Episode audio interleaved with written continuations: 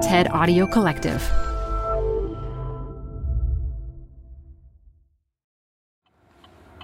This is Zigzag. I'm Manoush Zomorodi.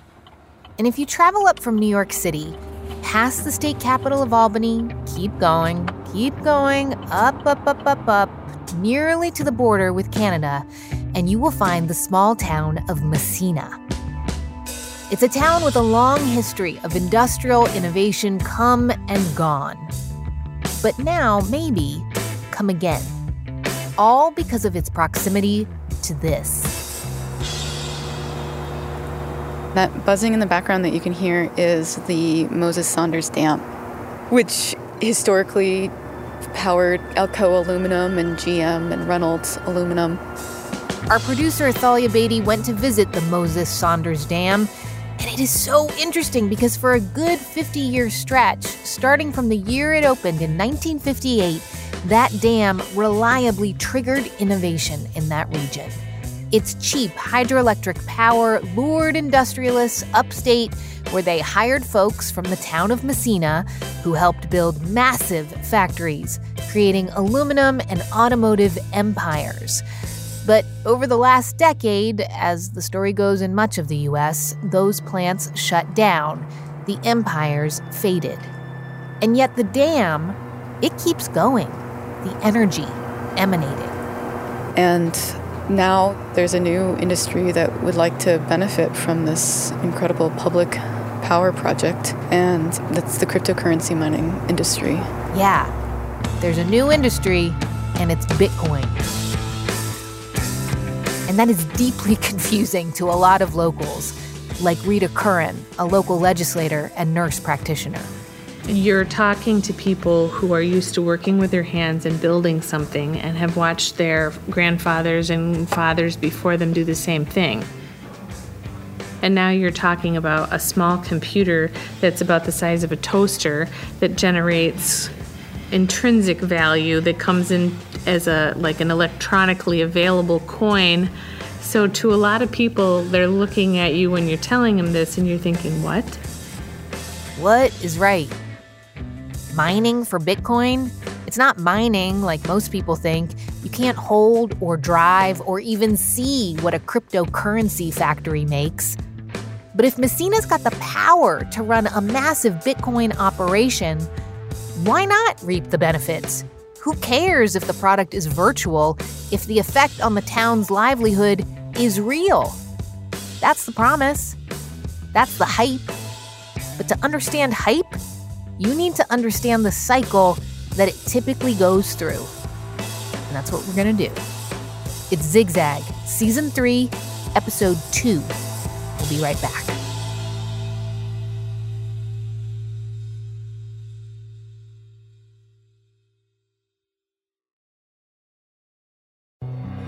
Hi, I'm Ben. I suffer from a condition called writer's block. It strikes when I'm at work. That's why I choose Canva Magic Write. It works fast, generating text in seconds, thanks to AI. Common side effects include increased productivity, compliments from coworkers, feelings of satisfaction. Now I can say bye bye to writer's block. Ask your boss if Canva Magic Write is right for you at canva.com, designed for work. Here's what I want you all to do for me. Don't, don't believe, believe the hype. hype. Don't believe the hype. Public Enemy gives such good advice because hype is a funny thing, right? It's it's kind of like a mirage, some sexy tease of coolness or wealth. It often doesn't materialize, but once in a while, the thing that's getting hyped actually is the next big thing. And maybe you're right on the money. People ask Jen and I all the time these days whether we think crypto and blockchain is all just hype yes, we are now people who other people come to for information about these things. Anyway, we often answer, we don't know. Nobody knows. And instead of watching the crypto markets ping pong up and down, Jen and I have been watching a different type of graph. Nerds that we are, we have been referencing the Gartner hype cycle, a model of the five phases an idea or innovation, like cryptocurrencies or blockchain, that it typically goes through. We explained them broadly on the last episode, but we're going to explore those phases, the peaks and valleys of a really strange roller coaster. And it starts with phase one the innovation trigger.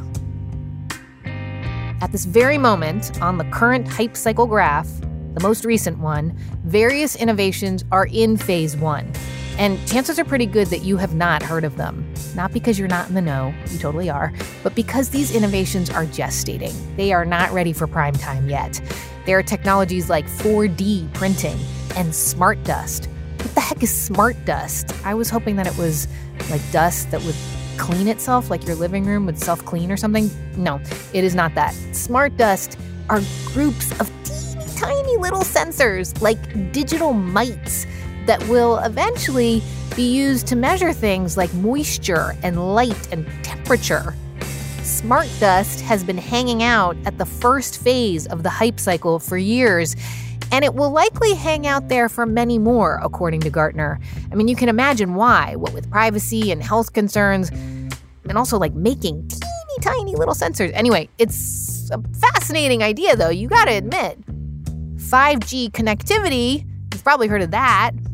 It, on the other hand, is just about to cross over into phase two, make it to the peak of expectations, that top of the hype cycle roller coaster. But let's not get ahead of ourselves. To even get into phase one, let's ask what snap triggers someone to come up with a big innovative idea?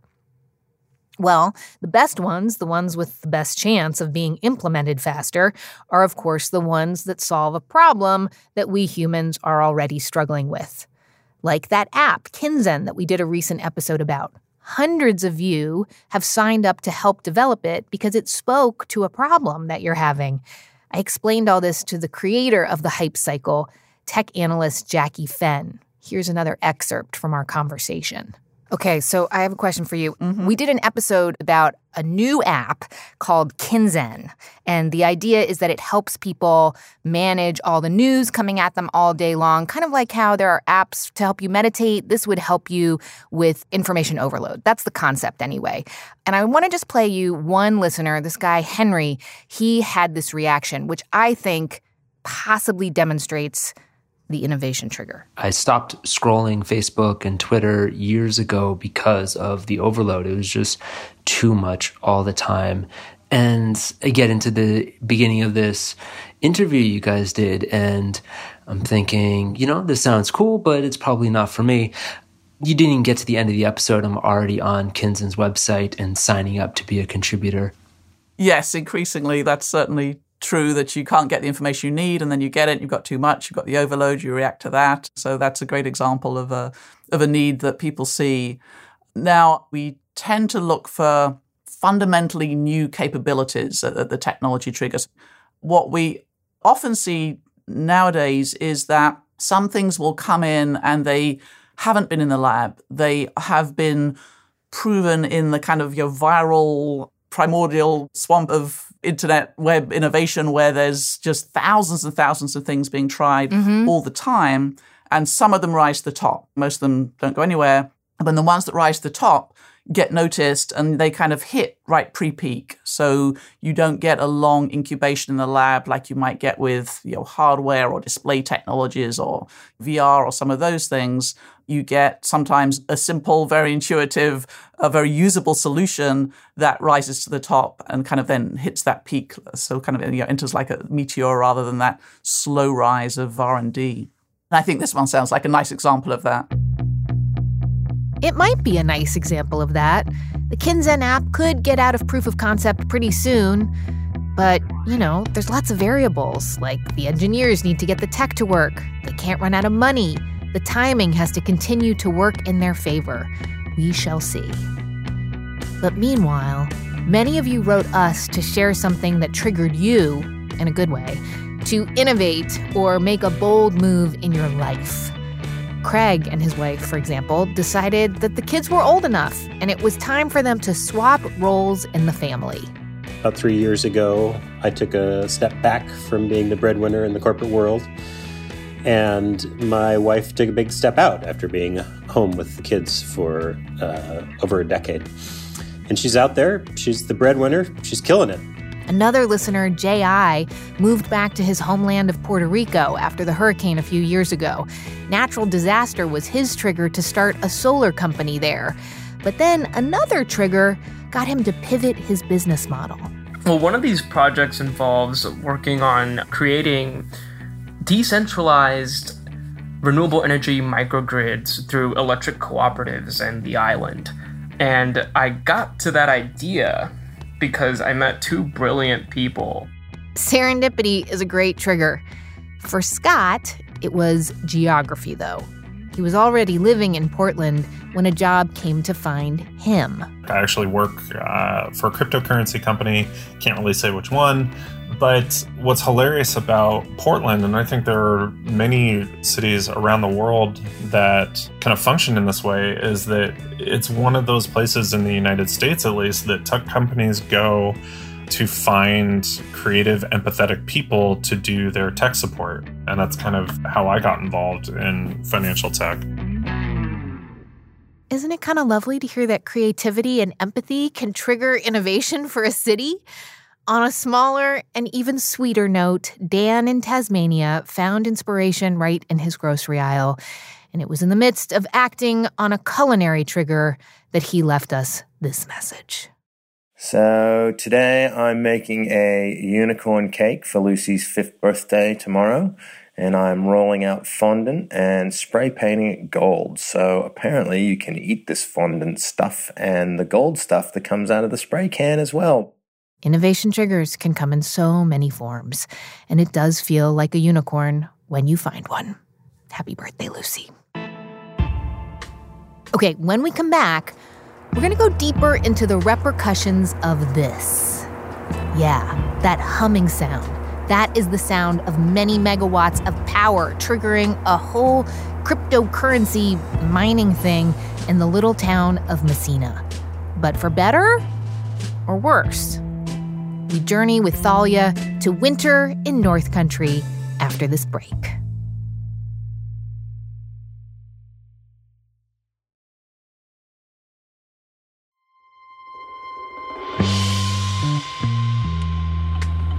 It's Manoush, this is Zigzag. And remember that road trip up north that we mentioned earlier? Well, our producer Thalia Beaty took that very route from New York City to visit Massena, a town that has gone through the hype cycle numerous times, with the hydroelectric dam nearby sparking innovation there over and over again. And this time, it's very questionable.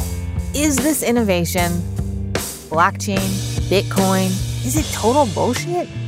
Or could it be revolutionary for a town that could really use a hand? Here's Thalia's first audio postcard. In a quarter mile, continue straight onto Barnhart Isle. I've headed up to Massena, New York. It's a town of 10,000 people, and I went to visit CoinMint, where one of the largest crypto mining operations has set up shop. CoinMint has taken over this old, basically abandoned aluminum smelter, and I'm so curious to see what they're doing in there, what it looks like, and what the people who live there think about all of this. I'm driving on this island that it's snow covered, and in every direction there are power lines. One, two, three, four, five, six, seven, eight, nine, ten. One, two, three, four, five, six. Yeah, like another ten. These huge rows of power lines that extend across the river. That's Canada over there. I'm just gonna walk around the corner here. It's icy.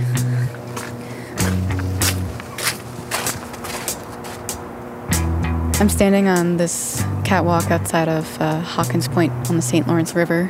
And that buzzing in the background that you can hear is the Moses Saunders Dam, which was built in 1958, joint project between the two countries, and generates colossal amounts of power 850 megawatts goes to both sides, the US and Canada. Yeah, that's the sound of power, which historically, you know, powered Alcoa aluminum and GM and Reynolds aluminum. And now there's a new industry that would like to benefit from this incredible public power project, the cryptocurrency mining industry.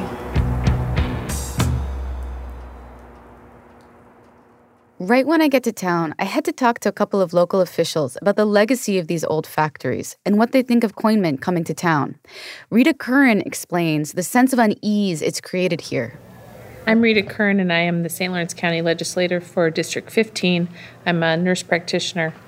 I had to watch a whole show to understand cryptocurrency. So if I have to update myself, uh-huh. it's a, it's a very different thing. And I think that people here are looking to go back to making aluminum building cars. I mean, that's our heritage. We're production oriented, we're bricks and mortar, and this is just a bunch of little computers going about their business. The folks I run into at the local favorite restaurant, via name, pretty much back Rita up. CoinMint is sort of a town curiosity, maybe like a joke almost.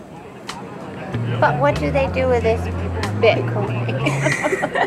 to me, it's just like an imaginary currency. Right. That's what I think of it as.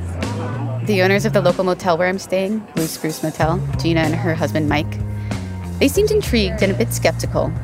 She's not my first researcher on Bitcoin coming and staying here with me, just to let you know, you're my second. Yeah, she come up here and she told us that we're gonna be the largest Bitcoin That's- place that's in the world. That's the promise. That was the promise, which I think deserves investigation. I don't know that much about the old Reynolds plant where that company went in there, but he said jobs. I haven't heard nothing. Yeah. I don't know, electronic stuff, automation, all that cuts people out, in my opinion. Don't use my name. You don't want me to use your name? No. And then there's Dave LeClaire. He's the type of guy that has seen all of the phases these plants and this town have gone through. He's a union guy, an optimist. He sees possibility. He was a Bernie supporter in the 2016 election, a union president at Alcoa. He's intrigued. We've seen a lot of big job losses up here of real good jobs, high paying jobs. I work at the Alcoa plant. I was a former union president for the East plant that closed in 2014. A lot of that has changed and whatnot because of what we've been through. I spent hours driving around the town with Dave, looking at the houses Alcoa first built decades ago, which many of them need work, many have for sale signs out front. We saw the empty lot where the GM plant once was. And I realized that the stakes are high for any big tech company coming in and talking about the possibility of jobs or really any significant economic activity. But until now, I still haven't set foot in CoinMint. All we know was that they say Bitcoin mining on a massive scale is happening there, and they have big ambitions to grow the operation. At this point, 20,000 computers, which they also call miners, hum away, essentially producing the virtual currency. It's a massive, massive old industrial space that's been turned into a super modern, post industrial crypto factory of the future. So I'm sitting in my car in the parking lot outside of the old Reynolds plant, Alcoa East. And I did not expect what I found inside. Hi. Hi, are you, are you Don? So I'm Don. I work uh, at CoinMint. Hi. Mike. Really nice to meet Nice you. to meet Thanks you. for having me. Uh, my name's Mike Campbell. I, I'm the Senior Vice President of North Country Data Center. All right. What are we doing? We're going to go on a tour. Awesome. All right, what are we looking at? So the uh, the substation behind us is three uh, Nightboat 115 kV lines. What kV? kV uh, kilovolts. So that's um okay, kilovolts a thousand, megavolts a thousand, thousands. Yeah. So this is you're like feeding this from the same energy source that used to run the aluminum. That's right. Yep. And it's directly the uh, the dam over here, the New York Power Authority dam. Part of what is so amazing about this situation is that this thing that was designed to do this previous thing is also facilitating this new technology, but it's just so different. Absolutely, and that a, a plant that's built in the 1950s that would never even conceive of Bitcoin is is now able so well suited for for the application. That That's wild. Before coming here, I've like never seen a building like this. Yeah. Like it's just huge It- in scale. There, there aren't too many buildings like this. Can you just tell me what I'm going to see in case I can't hear it when we're inside? You'll see a bunch of, of shipping containers. We have one that's filled with miners, and that's where the intake air is. And then we have a, a second container that's the exhaust air. Each, each distribution feeds three containers, and then the uh, containers are filled with about uh, almost 700 miners per 700 computers. But it is always how do you get heat away from the miners? They generate a lot of heat, and how do you feed them power and then you exhaust heat? That's that's essentially the the setup for any mining systems. so, is what I'm hearing the the computers? Yeah, that's the yeah. It's Wait that's, till we go inside. It's a bit loud. yeah, that's what we. Uh, that sound equals money. That's what the.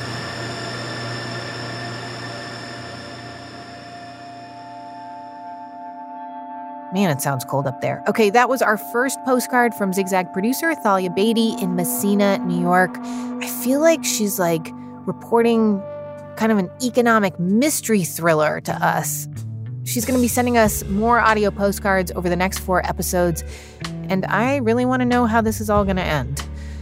Oh, also, by the way, Thalia is taking stunning photos of the landscape up there. These big, massive, barren factories like you've never seen before, lit up with color from a wintry sky. Check them out at zigzagpod.com on our website. We'll also put a couple of them in the newsletter. And speaking of which, email us if you have problems signing up for the newsletter on our homepage. It's newsletter. Maybe you want a back issue. Email us. We're at zigzag at stableg.com. Next week, we're going to enter phase two of the hype cycle the exciting, exhilarating peak of expectations, as it's called. In one aspect, I'm glad to see that something's being done here. Mm-hmm. In another aspect, the whole cryptocurrency and Bitcoin thing, th- they said there's going to be 150 jobs. I, for one, love being at the peak of expectations. I'm actually a little worried that I live for being at the peak of expectations, but we can get into that later. Anyway, also, please keep your voice memos coming. Tell us where you are on the hype cycle in your life, in your work. You don't have to include your name. We just want to share stories about the process of creating, building, failing, and then maybe rising again. We want to share these stories because we can definitely all learn from each other. Record a voice memo, send it to zigzag at stableg.com. And thank you. This episode was produced by me, Jen Poyant, and Thalia Beaty. Our audio engineers are Matt Boynton and Dan Dzula. David Herman is our composer. Zigzag comes from Stable Genius Productions in partnership with Civil. We are proud members of Radiotopia from PRX. Radiotopia is a curated collective of the best podcasts out there. You should check them out. I'm Manoush Zomorodi, and thank you so much for listening to Zigzag. Be back in a couple weeks.